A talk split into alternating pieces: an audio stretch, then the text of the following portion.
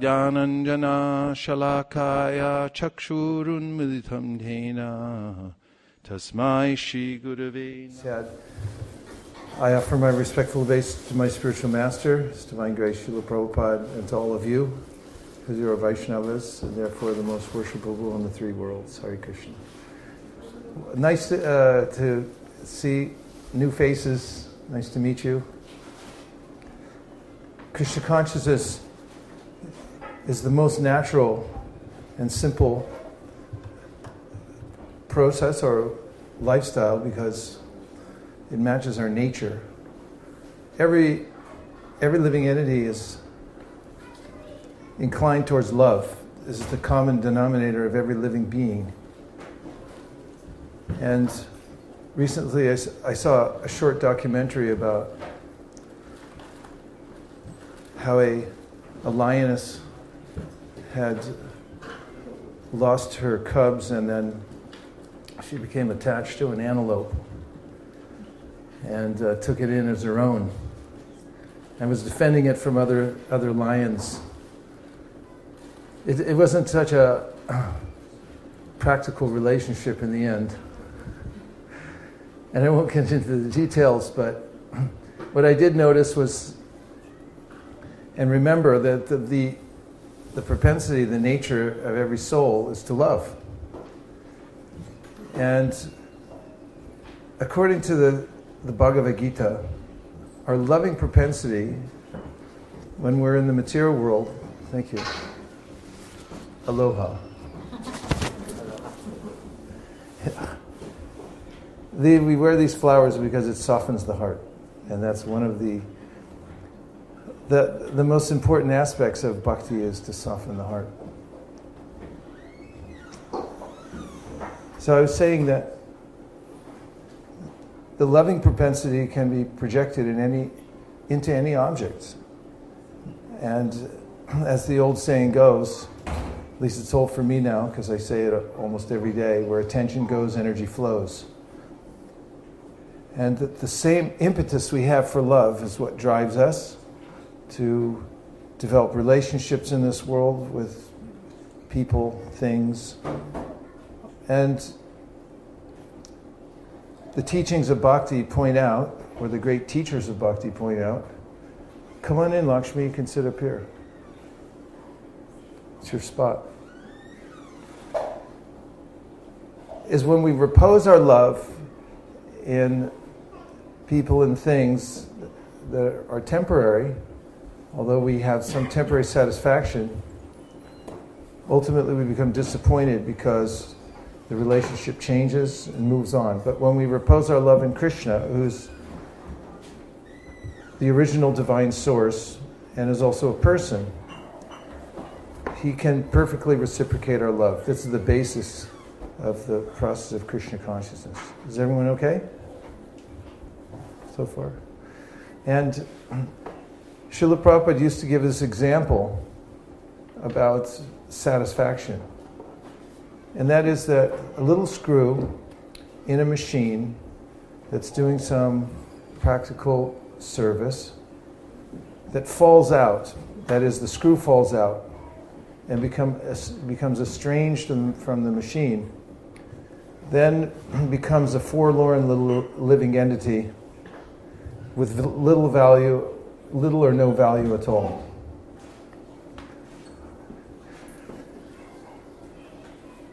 Whereas when it's in the machine, it has great value because it's doing its service. So the way that service is, uh, or love is most practically displayed and developed is through service. When we talk about love, for instance, if in a, in a relationship, say, I love you, and then you don't do anything about it. Um, you don't do any service. Like, let's say you have a, a spouse, and your spouse comes home and you said, I was thinking about making you dinner, but I didn't. Versus, spouse comes home and you, you made dinner. Not that you were expected to, it's a surprise, but you did it. Some gesture of service, appreciation. Then there's something tangible there in the relationship. So when we say devotion in the, in the context of bhakti, we say devotional service because it's something active. So the screw, when it's in a machine, it's doing service, very valuable service. And when it comes, becomes a, detached from the machine and falls away, then it's just a little screw. And I had that example in my mind, that analogy. And once when I was in India, I stay there every year in Govardhan during Kartik. And there's a, a daily ritual that all the pilgrims do, and that's to walk around Govardhan Hill every day. It's about a 14 mile walk, just to get you started in the morning. And I was walking around, and everyone walks barefoot in the dust there, quite pleasant in most places. And I felt something hard under my foot. It didn't hurt because it was embedded in the ground, but I looked down, and there was, lo and behold, a little screw. So I rescued it. I picked it up, I dusted it off. And then I remembered that analogy. And I was thinking, and had a little conversation with the screw where did you come from? What, what glorious past did you have, little screw? You came out of some machine somewhere that, uh, where you were doing service and you were making a difference, and now you came loose. Somehow or other, you came loose. And now you are here lying in the dust. And uh, I kept it. I have it on my desk to remind me of my own existential situation that my guru reminded me of, and that is that when I'm engaged in service, connected to my original divine source, then the value is inestimable. And not that the screw itself is inestimable, but the relationship is when I'm serving. And therefore, the, the Bhagavatam says there are many traditions of, of, and practices around the world religious traditions, spiritual practices. And the Bhagavatam doesn't judge any of them except for looking at a particular standard, in which it says, Savai pum samparo dharmo yato bhakti ratoksaje ahaitu kia pratiyata yayatma suprasidati. That for all humanity, the best kind of spiritual practice is that by which one can develop self, the, the spirit of selfless service to our original divine source. And the second aspect is that it's uninterrupted. It's not something that I do periodically, but I'm able to live in it at every minute. Like we remember St. Francis, and he saw everywhere he looked the, the divine presence. He would look in water or the mountains, in animals, and feel a kinship. This is something also that's mentioned in the Srimad Bhagavatam. There's a story about the Avaduta Brahman. And Avaduta Brahman, Avaduta means somebody who is not, not concerned with the material world anymore. He lives in it, but it, it no longer uh, becomes a, as, as a concern for him or her. And so one day the king, Yadu, the famous king, he happened to be going through the wilderness with his retinue.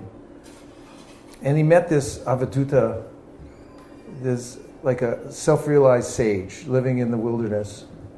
And he struck up a conversation with him, and he found him to be a perfectly enlightened person. And he asked him, How did you get like this?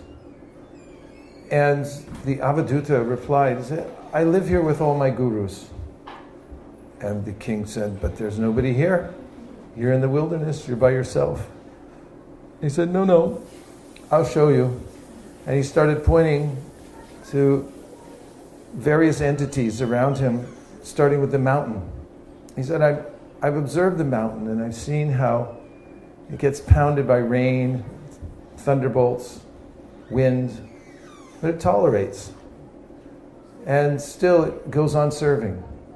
It gives clear, clean water, There's all kinds of herbs and vegetation to the animals that live there. And never complains. It's stoic. So I learned that quality from the mountain. And then he points to the tree and says, The tree is a servant.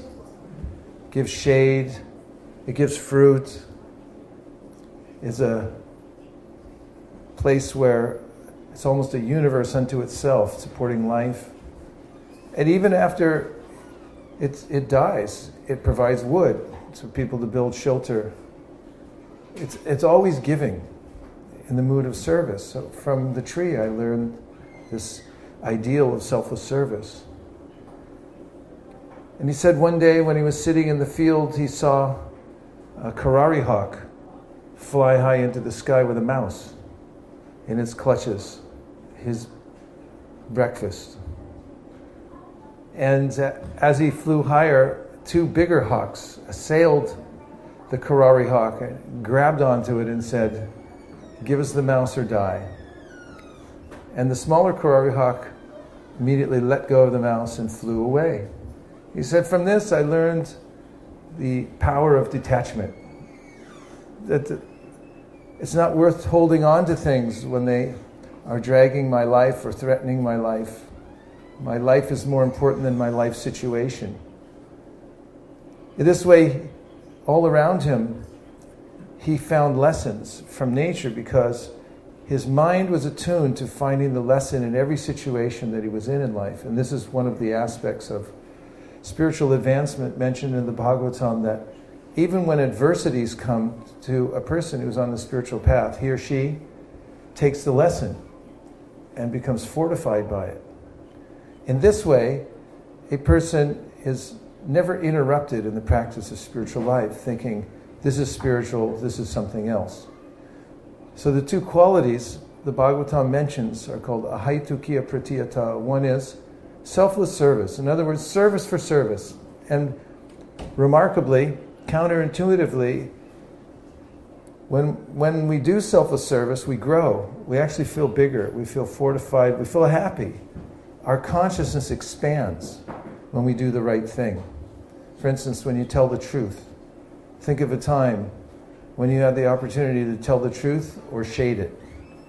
And then you, with a slight pinch, you feeling a slight pinch, you told the truth anyway. How did you feel afterwards? I know I'm taking a risk making this survey because maybe someone will say, You wish you had, but I'm seeing a lot of nodding heads and smiling. There's a sense of, of like one time I have this chair I've been sitting in for many years. I think I need a new chair eventually to, to write. And the arms wore out as an office chair. So I looked around and I found a local place where I could maybe find some replacement parts for it. So I took the two parts down to the local office repair shop and I asked the guy, Do you have anything like this? And he went and rummaged around for about 20 minutes and came out with two new arms. Well, they were used, but much better than the ones I had. And he said, Well, I'm not sure if these will work, but you take them home. If they work, you bring me back $30. So I took them home, they worked, and the next day I had a flight to India. So I went to India, I came back five weeks later. And there were a lot of things to do. And I remembered, oh, my friend who gave me the arms. And of course, the prospect wasn't really a prospect for me, but I saw there was a choice. I could say, well, he never, he didn't take my name. He'd never seen me before. I could just procrastinate, and six months could turn into a year, and then they'd go out of business, and it, it just never happened. But I remember my father, who, who always insisted that uh, we try to take the high ground.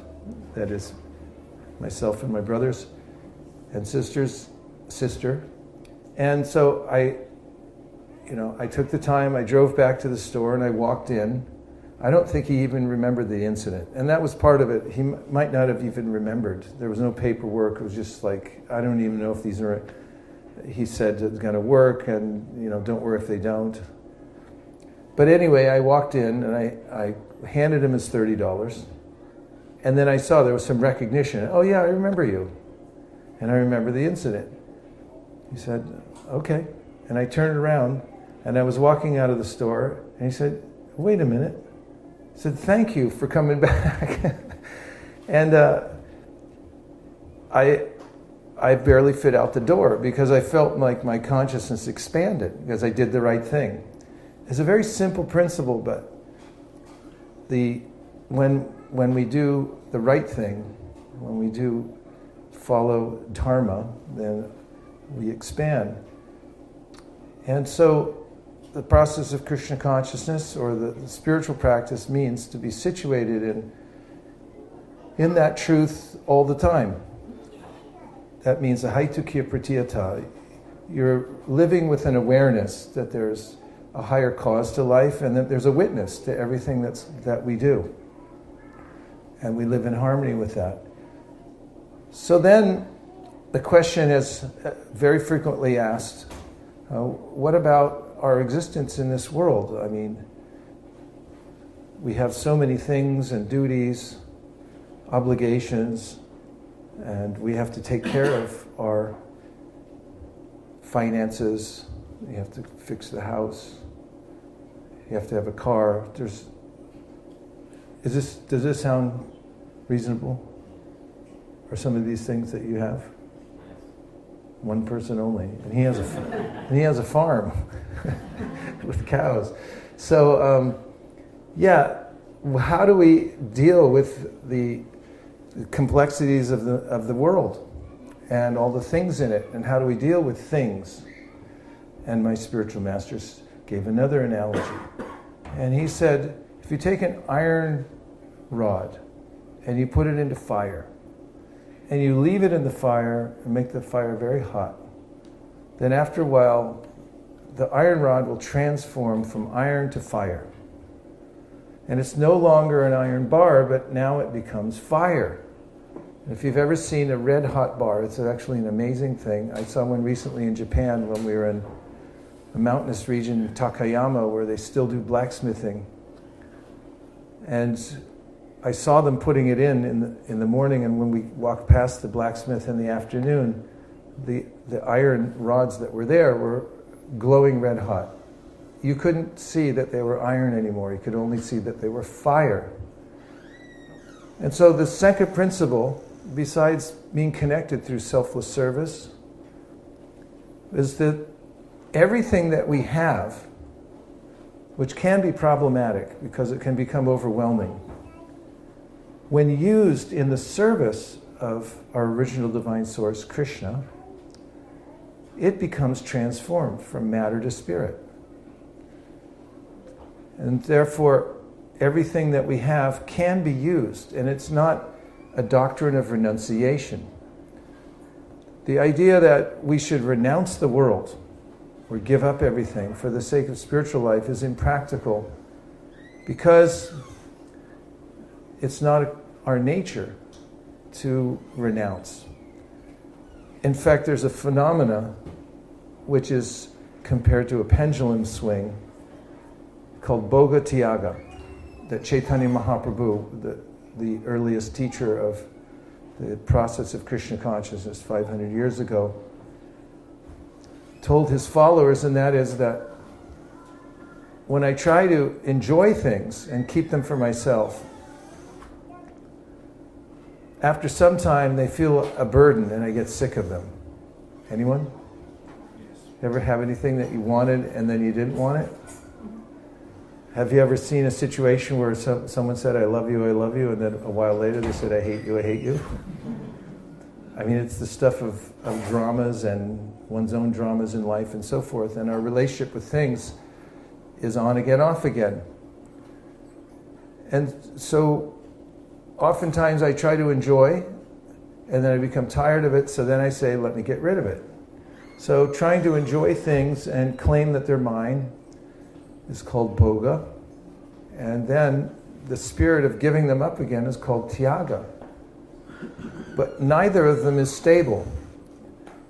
I can't keep things as my own because they don't stay with me, nor can I fully enjoy them. And when I give them up, then I regret it and I try to get things back. So I go back and forth. So Chaitanya Mahaprabhu pointed out, as did my guru, that the stable path is the middle path called the path of dedication or selfless service. And it means to use all things that I have in my life for a higher cause in service.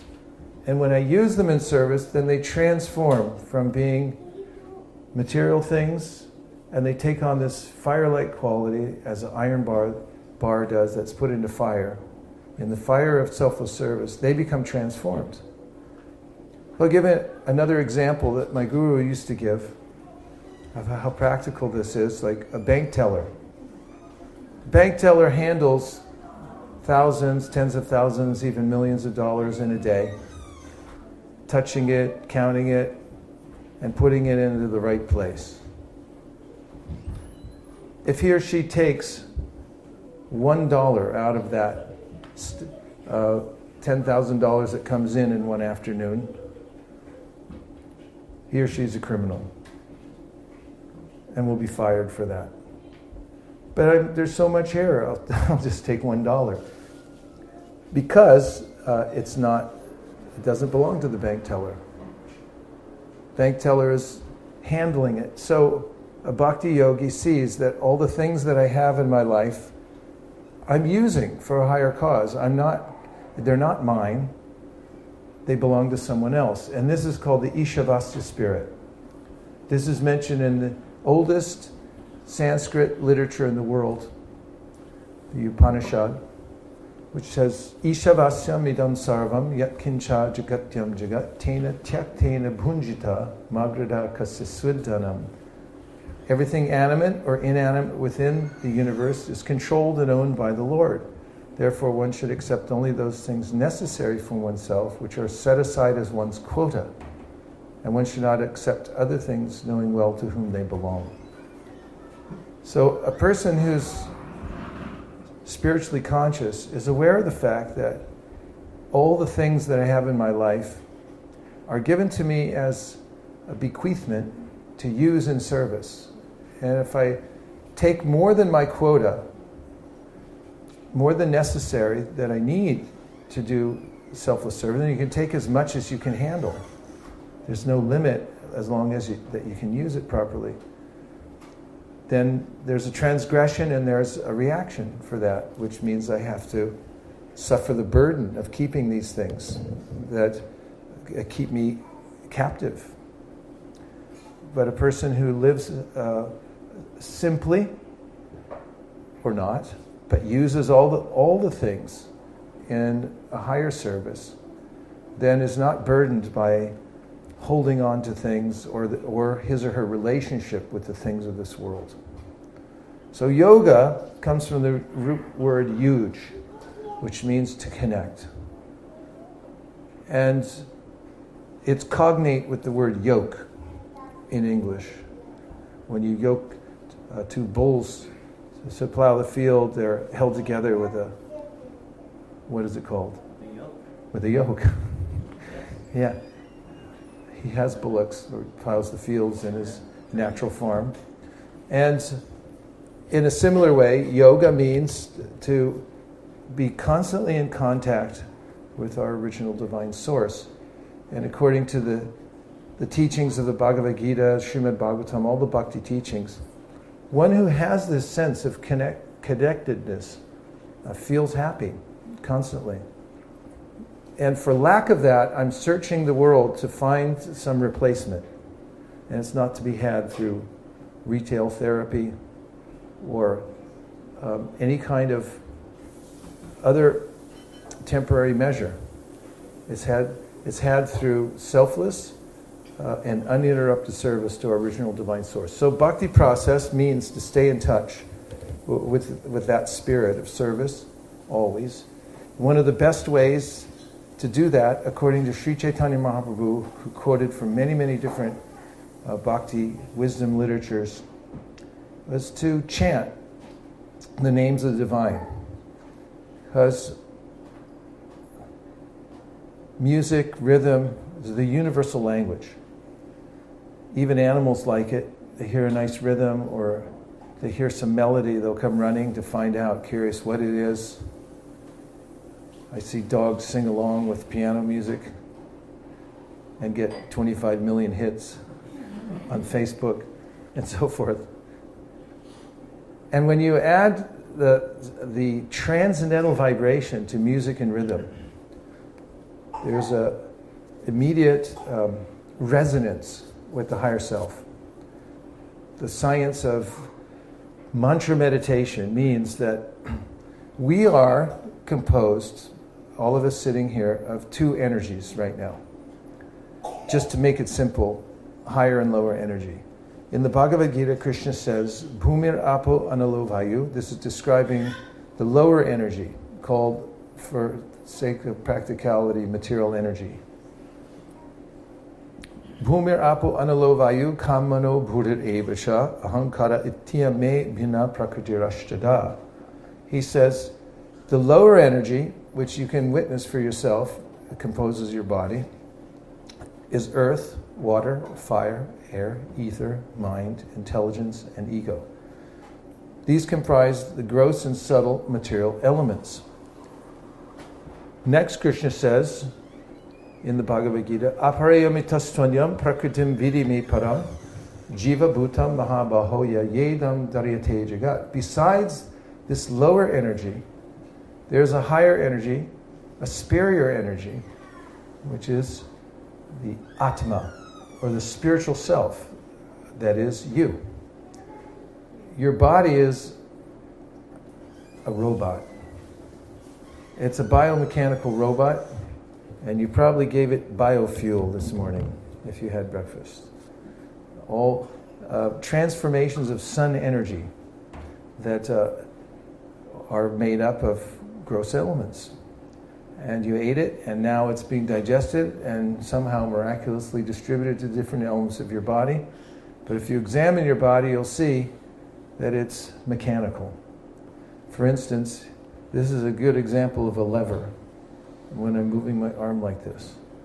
And you can notice, if you would for a minute, that you have a heart pumping somewhere around this region, if I'm not mistaken. Could you feel for it for a second? Is it there? Make sure. yes. It is. Okay, good. it's pumping away. And this is a mechanical process. We're not machines. And the Bhagavad Gita points out that who we are, the energy that we're composed of, is categorically different from the lever and the pump and the, the river of water, mostly, that this body is made of. We are the resident in the body, we're the travelers in the body. So when we, uh, when we develop an awareness of this fact, that I'm not my body, that this, according to Krishna in the Bhagavad Gita, is called knowledge. To understand the difference between the body and the knower of the body, and we're the knower that's within the body. And so when uh, we interact with the world, the most important interaction that we have, according to the Bhagavad Gita and all the other wisdom texts on yoga, is with the sound that we hear. Because sound is the most subtle element, and it also is transformational. And it can either uh, pull us down into material consciousness or it can lift us into transcendental consciousness. Therefore, the ancient Vedas say, anavriti shabda, that you can become uncovered, your spiritual nature can be fully uncovered by the process of hearing transcendental sound. And this uh, can be demonstrated, or the principle of resonance is, is demonstrated, I, I, should say, I demonstrate it quite frequently when I give talks in various places about mantra meditation by taking a simple physics experiment kit with me, which uh, is comprised of two tuning forks made of aluminum attached to individual boxes, and a rubber mallet came with the kit.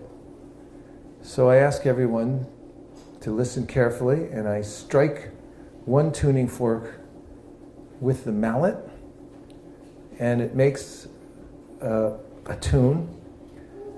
And then I grab onto it to stop the vibration, but the vibration continues because the other tuning fork picked it up and continues to vibrate. And everyone says, ooh, oh, and is amazed. And this um, demonstrates the pr- principle of, of resonance and also what's called excitation. When you introduce higher ener- uh, energy to another entity, the second entity can pick up the energy and come to a higher level of energy or resonance. And every body in this world, every element, has a certain frequency at which it resonates. This is talked about a lot in quantum physics. There's a characteristic resonance of every element. And there are certain sound vibrations that resonate with my lower self, or I should say the body. And there's a kind of vibration that resonates with my atma, or my soul, that spiritual sound. And that's the doctrine of practice of the chanting the sacred names of God and the mantras from the Vedas that Chaitanya Mahaprabhu advocated for this age. That if you sincerely sing the mantras or repeat them through mantra meditation, you'll notice the resonance, resonance with your higher self. It bypasses the uh, material body and immediately resonates with the, with the self. And when that resonance occurs, there are byproducts, which means that you become aware of your full potential, your spiritual potential. You also develop an awareness that I am not the physical body. This is quite a liberating experience because although the physical body is very much necessary for our ambulation and other kinds of computations and interactions with the physical world, and we don't want to uh, take it lightly or get rid of it, it's not us, it's a vehicle. And vehicles, as everybody in this world knows, everybody I'm sure in Washington, D.C. knows, can be a real pain. For instance, does anybody here have a car? Do you love it? Somebody taught me if you go, the first time I bought a car, one of the first lessons they taught me was uh, don't love the car because it won't love you back. And I had a friend in high school, he always wanted to buy a Porsche. And years later, I saw him many years later, and I said, Did you ever get that card? And he said, Yes. And I, Did you like it? And he said, The best time was the night before I bought it. and he said, After that, I was always worried someone would steal it, scratch it, and so forth. And oftentimes at uh, corporate talks, I do this experiment where I ask if anybody drove to the event, and they say yes, and I say, Where's your car? And they say, It's out there. And I say, Let's, let's imagine for a second that we're all sitting here talking, and then you hear a screeching sound and the smash of metal and glass, and it's right in the proximity of where your car was parked. And then you ascertain through triangulation that that was my car. And then, uh, how do you feel? Does anybody have a car here? Yes. You have a car? Okay, so Prabhu, you have a car and let's say it's parked out there, we hear that screeching sound. Somebody's hot rodding around uh, tall cedar lane and uh, sideswipes your car. And how do you feel sitting here now that your car was hit? Anxious. And what are the symptoms of your anxiousness? I must be worrying. Worrying means what are the physical repercussions? Somebody, any doctors or nurses in here? Heart palpitations, the heart goes up. What else? Yeah, perspiration starts coming off his brow, anxiety, the mind's running. Now let's say you run to the window and you look out and you notice it's not your car, it's, it's uh, Lakshmi's car. now, how do you feel? Much better. No more perspiration, no more heart palpitations. How does Lakshmi feel? Of course, he's a self realized soul, so he doesn't even care. But if he were an ordinary person, you know, he would immediately go through all these changes.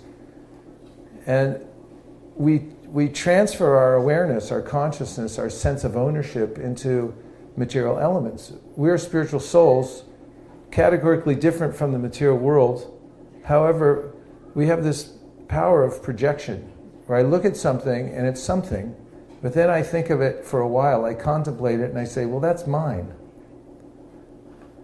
For instance, a lot of people live in America right now. I'm not sure how many.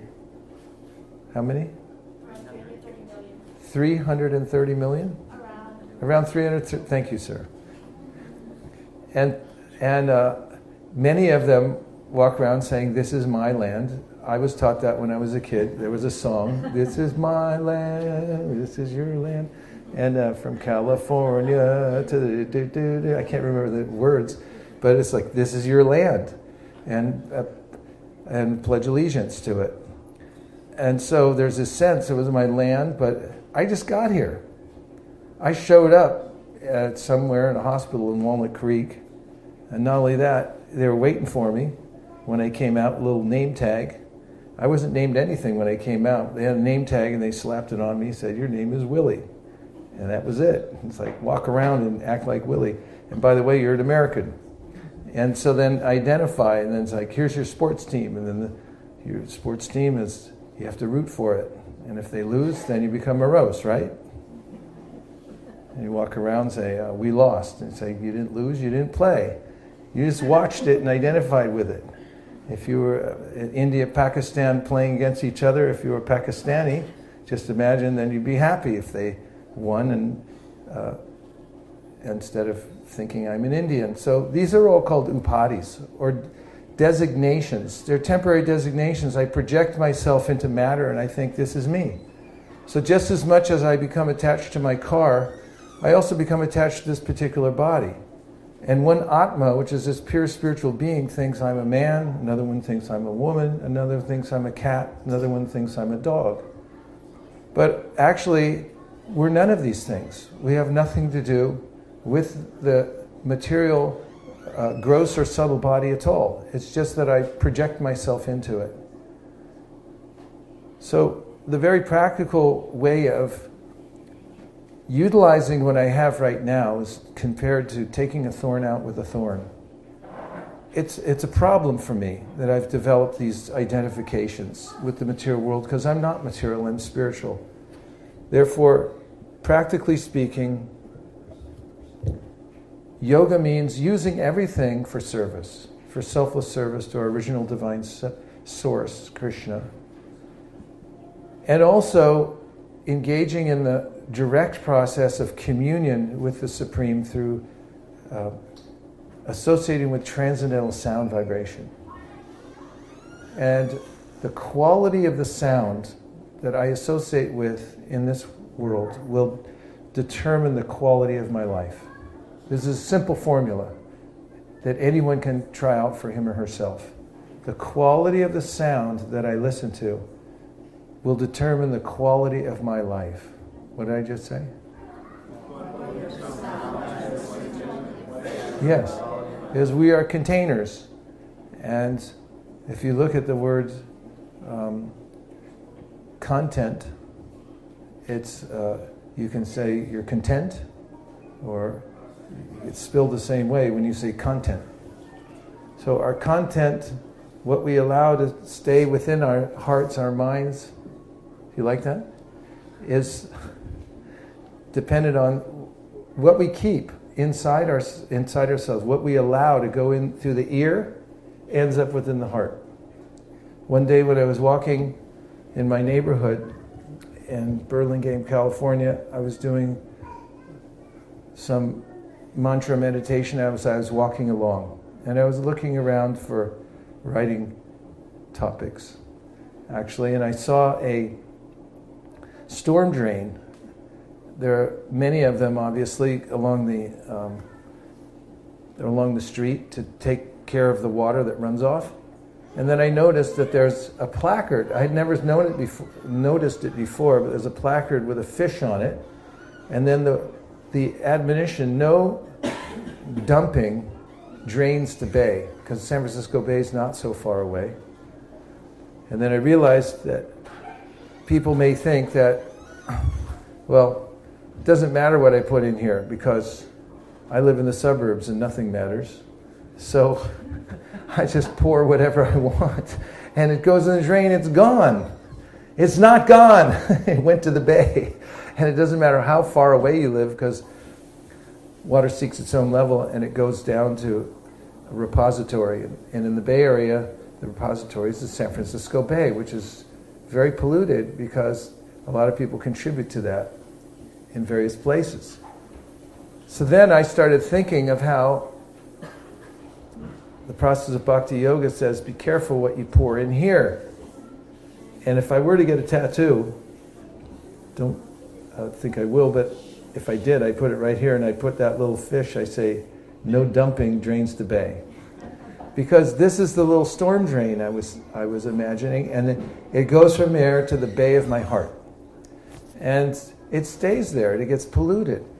So those who practice bhakti yoga are careful about what they allow to go in the ear because it ends up in the heart. And they're deliberate about taking in spiritual sound. Because when we imbibe, which actually means to drink, spiritual sound through the ears, then it has this effect that it floods the heart with this transcendental sound and it actually pushes out the other kind of impurities. So, those are a few uh, uh, of the basic ideas that one could um, understand the whole process of bhakti yoga. Practically engaging everything in the mood of selfless service. Also, understanding I'm not my body. I don't belong to this world. I'm only here as a temporary resident. I don't even have a green card for this place. What to speak of a, a lease? on the body. I looked for it, wasn't in the car or any of my files that said how long I get to stay in this body. Nothing's guaranteed. So the yoga scriptures say be aware of this. Be self determining. Don't just go along with the crowd. Understand that you're a living entity and you're responsible for your own spiritual advancement. And you should take advantage of the opportunity while you can. Those are a few ideas. And uh, now we can have reflections or questions, I think, if we have time. Loka, do we have time for questions? okay. So, a reflection means anything that you heard that's uh, stuck in your mind, which means that you can take it out of here in your pocket, and when you walk out, the neighbor will come over and say, What was that guy talking about in there? And here's the one thing you'll say. Or, if you have a question that you think will expand the conversation in a helpful way, then you ask a question. And if you have a if you have a bad or a stupid question, you can ask that too because we give $100 for every stupid question. But let me check and see. Do you have $100?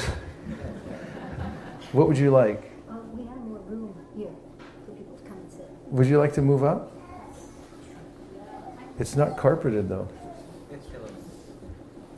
You come into the infield, out of the outfield. You come up on the infield. In case I lay a bunt down here.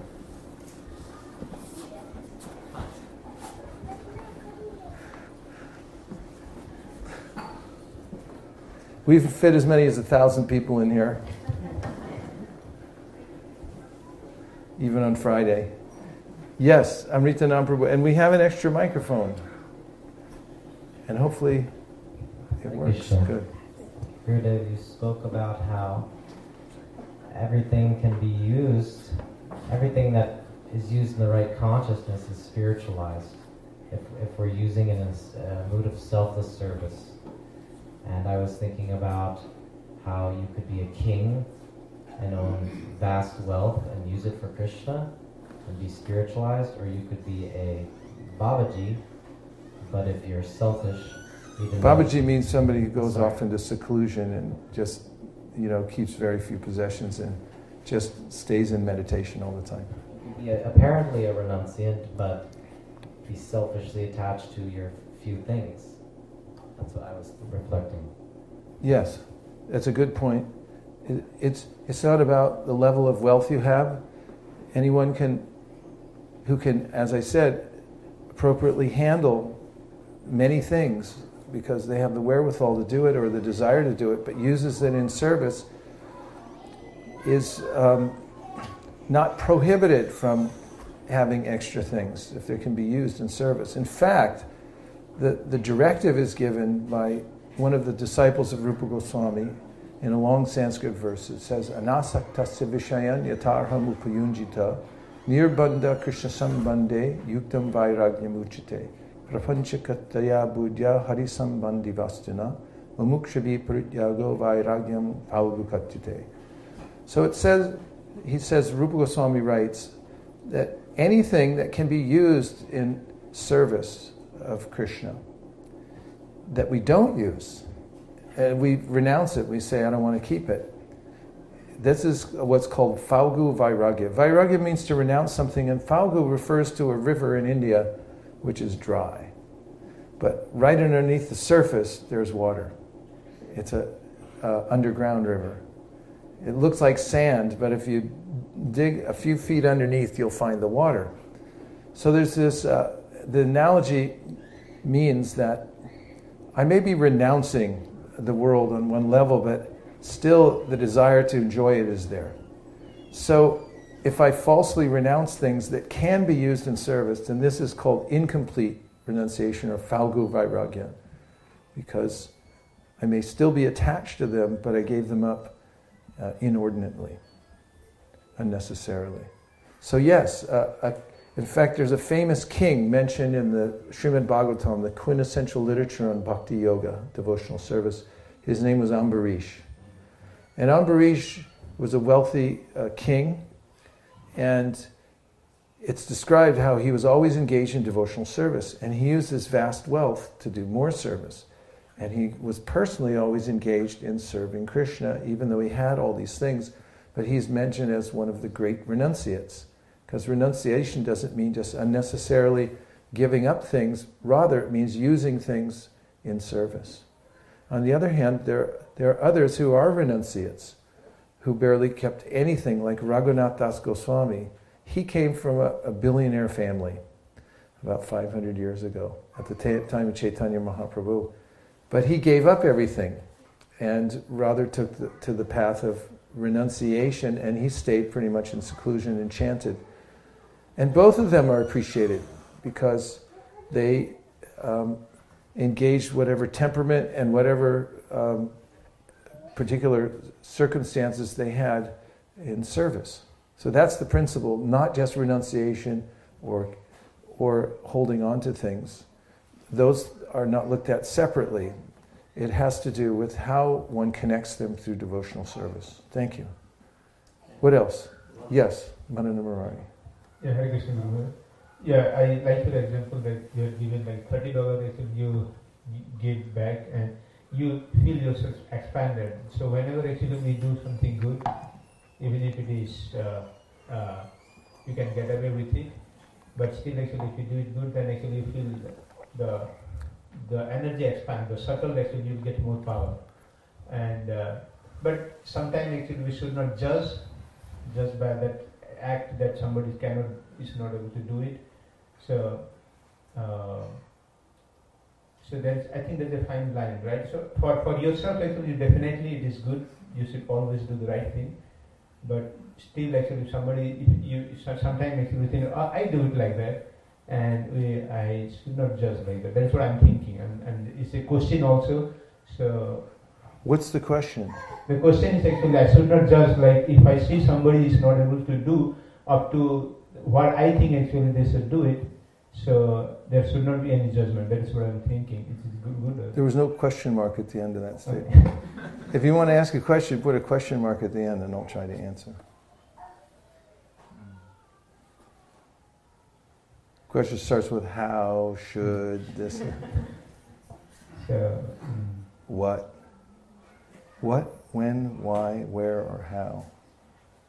so how should I balance my uh, uh, the right um, right things to do with uh, right attitude without any judgment. Well, one great devotee I know, his name is Govinda Maharaj. He was a disciple of uh, Sridhar Maharaj, one of my Prabhupada's, one of Prabhupada's godbrothers, my guru's godbrothers, said once, "My religion is finding fault in myself.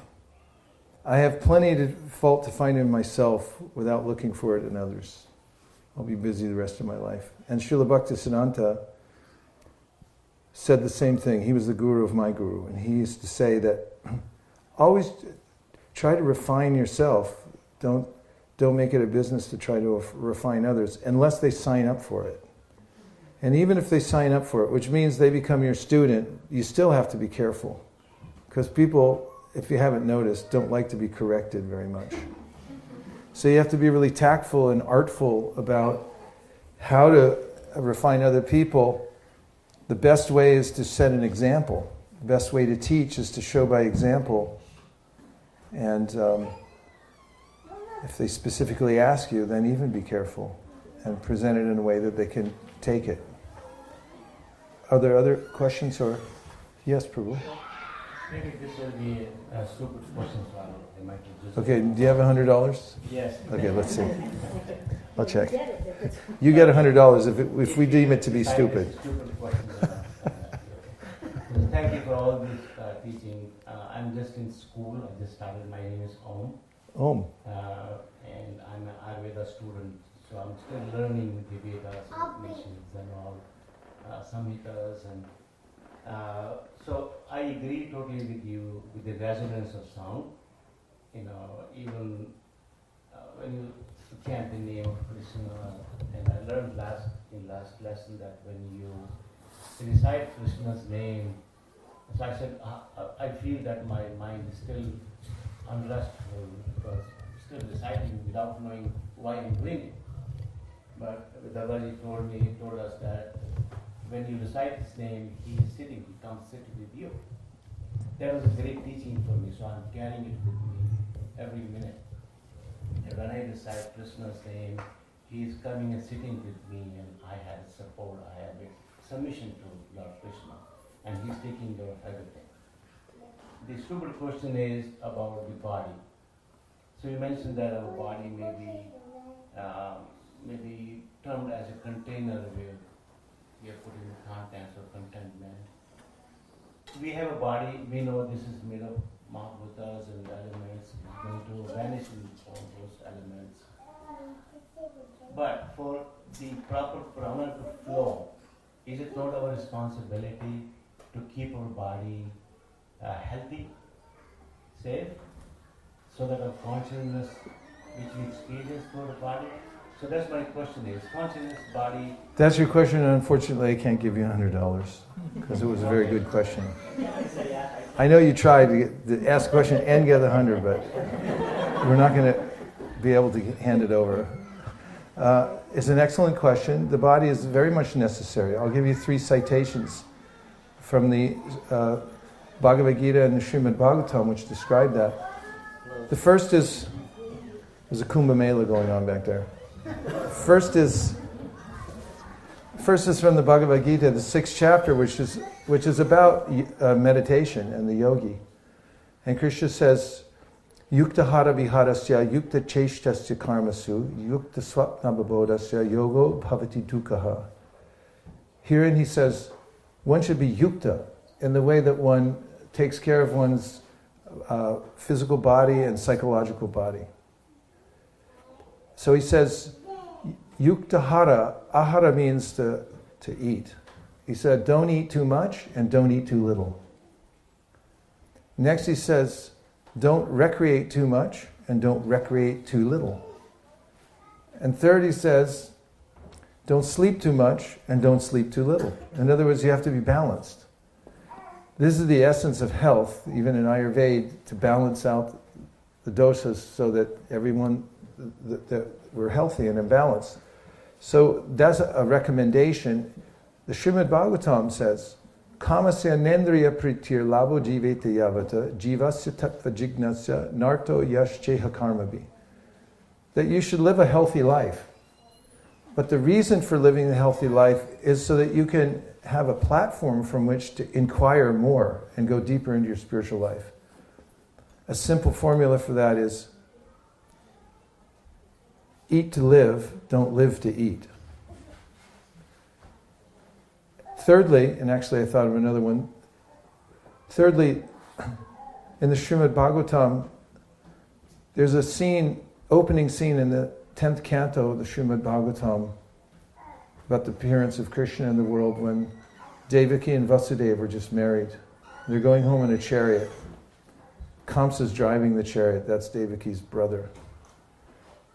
And then there's a omen, a voice that comes from the from the sky. It's actually comes from the demigods, and they say, Kamsa, you're a fool. The eighth child of your sister is going to kill you. So why are you taking care of her? So then he, he's such a abominable person. He grabs the hair of his sister and draws his sword and is about to kill her. And then Vasudeva begins to give various arguments of why he shouldn't do it and try to save his wife. And within that, the Srimad Bhagavatam says it's the duty of every person, while you have this physical body, to stay in it and keep it healthy as long as possible because you need it as a vehicle. In fact, the human body is so unique. It's described uh, in the 11th canto of Srimad Bhagavatam, Labham Sudurlabham Idam Bahusambhavante, Manushamartadam Anityam Apihadira. Says that the human life is is uh, rarely achieved. It, it's, there are 8,400,000 species of life according to the Vedas, and the human life is very, very rare. It's got a specific purpose, which is to use the find, refined intellect to inquire about the ultimate purpose of life. And so, if you get it, it's like you won the lottery of the species. So, you have to take really good care of it, but specifically so that you can acquire And understand. And the, the last uh, point that Prabhupada makes, and it's not the last point he makes, it's the last point I'm going to make, uh, about this, in the eighth canto with Gajendra, the elephant, who was a, he was a famous elephant. He got attacked by a crocodile in the water and was trying to free himself, but because he's an animal of the land, he didn't have the strength while he was in the water and the crocodile prevailed. So, of course, he was saved because of his prayers. It's a long story, but the point given in there, Prabhupada gives this point, that every person has to find a natural condition of life from which to go on and practice their spiritual life. Everybody's different. Not everybody fits into uh, the same category. Some people are uh, predisposed to renunciation and they feel happy in that ashram. And at certain times of our life, we may feel happy in that in a renounced situation, and later on we may not so much. So his point was you should find what's most natural for you so that you can fight with Maya and go on with your practice. So it's very much, it's, uh, Prabhupada advocated uh, healthy practices as you are learning and also will be advocating for people, and it's very helpful. It's like if you have a car, I mean, you can not change the oil and um, not take care of it at all, and then it falls apart, and then you can't use it in service. And the idea is it's not yours anyway. If you're thinking that it's being used in service, it's, and then it's not mine, you should take extra care of it. What if someone has you take care of their house and then you don't take care of it? How bad, bad do you feel about that? So, similarly, this body is a gift that we've been given. We should take really good care of it and use all the facilities of the body in order to refine our relationship with the Supreme. There's, and not, not only that, in bhakti, there's so much sense gratification. I mean, it's, um, it's filled with, you know, all things that are healthy and, and, and beneficial f- for uh, the mind and the body. Thank you for your question. I have a question. Uh, power of association is amazing. Yes. But sometimes uh, you may not be part of association. You can you try, but you cannot be in association. So how to keep in check of yourself that you are not getting away from Krishna, you're not, you are still on the path. Well, one thing is to have a sound spiritual practice at home. When you have a home practice, you create a sacred space in your home where every day you have some practice yourself, you'll feel yourself fortified. The other thing is, if you live in a remote area, then you have to be a little inventive. And there's a couple ways that you can be, that I've seen people be inventive and get good association. One way is to invite people into your home. Hey, look, invite people into your home and, and then have a spiritual program in your house. My wife and I did it for 16 years in our house. Our house is about a third of the size of this in California. But we used to just, you know, people would cram in, especially when Nirkula started cooking. Uh, then a lot of people showed up. But we did it every, every week, and we invited all kinds of people who wanted, ever wanted to come in, and we teach about the principles of bhakti yoga, and we'd have chanting, and then we'd have a big feast. We had all kinds of people come. Some Jehovah's Witnesses, not Jehovah's Witnesses, they were um, Mormons. I was walking in the neighborhood one day with my chanting bag, and they said, they were out doing their missionary work. They said, Hey, what are you? How, what are you doing? And I said, You know, we chant these names of God and stuff. What are you doing? And they said, We're teaching God's message. And they said, Well, why don't you come over? We have a program here on Friday night. So they did. On that Friday, they came over. So they have two years to, you know, do their mission. And um, they came to the kirtan. They, everyone sat down. And one of them was older. He was kind of the young one was really getting into the chanting, and the older one kept looking at him like, "Hey, what are you doing?" and then the, the, older one, I could see he was gearing up with literature because he wanted to like not be remiss on his duty and passing it out to everybody. And then uh, somebody put a plate of prasadam in front of him, you know, the spiritual food. And I could see his eyes lit up because they're away from home and they don't get home cooking and stuff like that. And he immediately put it, everything aside and just started taking prasadam. Point was, back to the point, if you invite people into your home, you start thinking about how to make your home um, compatible f- for spiritual programs. You don't look at it like, you know, this is my place and, you know, just let it go or whatever.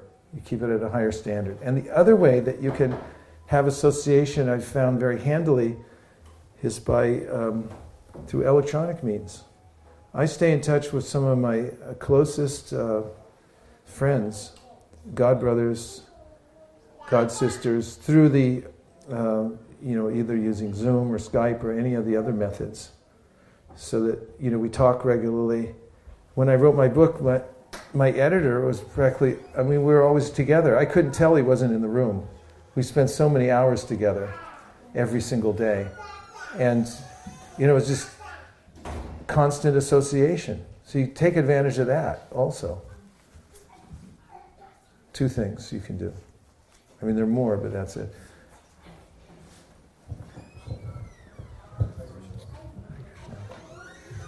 Hare Krishna Maharaj. Hare Krishna Achyuta Bhava. Um, I'm, I'm wondering about this difference in mood that um, is recommended for us to cultivate in bhakti yoga, which is on the one hand that we're to think of ourselves as the servant of the servant a million times removed. But then when I'm chanting at home, I feel like there's no, I, I feel so personal. It doesn't feel removed so far. And sometimes I, I struggle uh, to gain that necessary sense of, I guess, practical, action oriented service that's trying to be in service of the servant of the servant. Uh, and then when, when, at, when at home, it feels like relationship with Krishna is much more personal or close. Well, it's not that we don't have a direct relationship with Krishna, because we do. We're part, we're his parts and parcels. But it's more about our attitude whenever we're performing devotional services that we're in the mood of service. And Prabhupada writes in the 18th chapter of the Bhagavad Gita about how this is the mystery of the parampara that although you may have a guru and you consider that the spiritual current is coming through in that way, but still your relationship with Krishna is direct. It's not indirect. That's the mystery part about it. And definitely when chanting, you're directly in, in contact, but the mood is always there. That I will, um, you know, just like once I was with a god brother and we were traveling all over uh, India and visiting various temples. And everyone, whenever we'd go in the temple, we'd pay our obeisances and we'd say the pranams for our guru in front of the deity.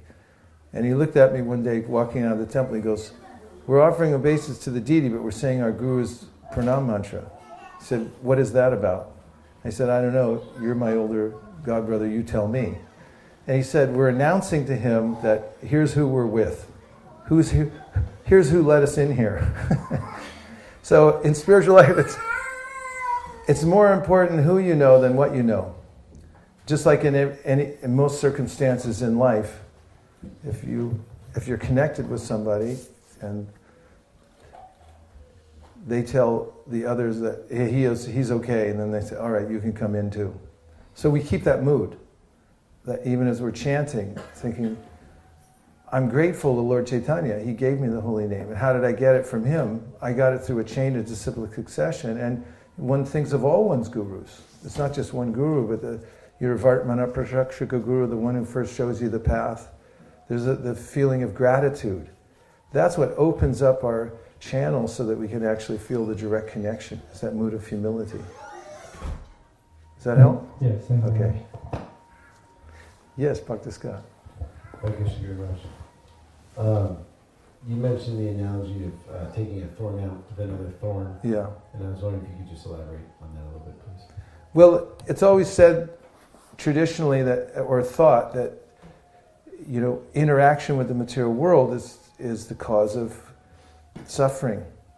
In, you know, Buddhistic teaching, the idea is that desire is the cause of suffering and means material attachment. Attachment to anything material is, causes suffering. As Krishna even says in the Bhagavad Gita, Yehi samsparshaja bhoga dukayonaya evate adyantavanta konteya nate shuramate buddha because material things have a beginning and an end, you're attached to them, your attachment to them causes suffering because they're going to go away. And so a wise person doesn't delight in them, Krishna says. However, Narada Muni is pointing out this thorn uh, with the thorn analogy because you can use everything that you have, material things, your body, your mind, your intellect, those are all subtle but material. But if you engage them in the process of liberation, that is, extricating yourself from the material world and reattaching yourself to Krishna. And you use all the so called material things, which are normally considered a cause of bondage, attachment to them, but you use them for this higher cause, then, then they're the tools that you use, just like a thorn. And then what you're doing is you're using those tools to take out the attachment that connects you to the material world, which causes the suffering. Does that help? Yes. Okay. Yes.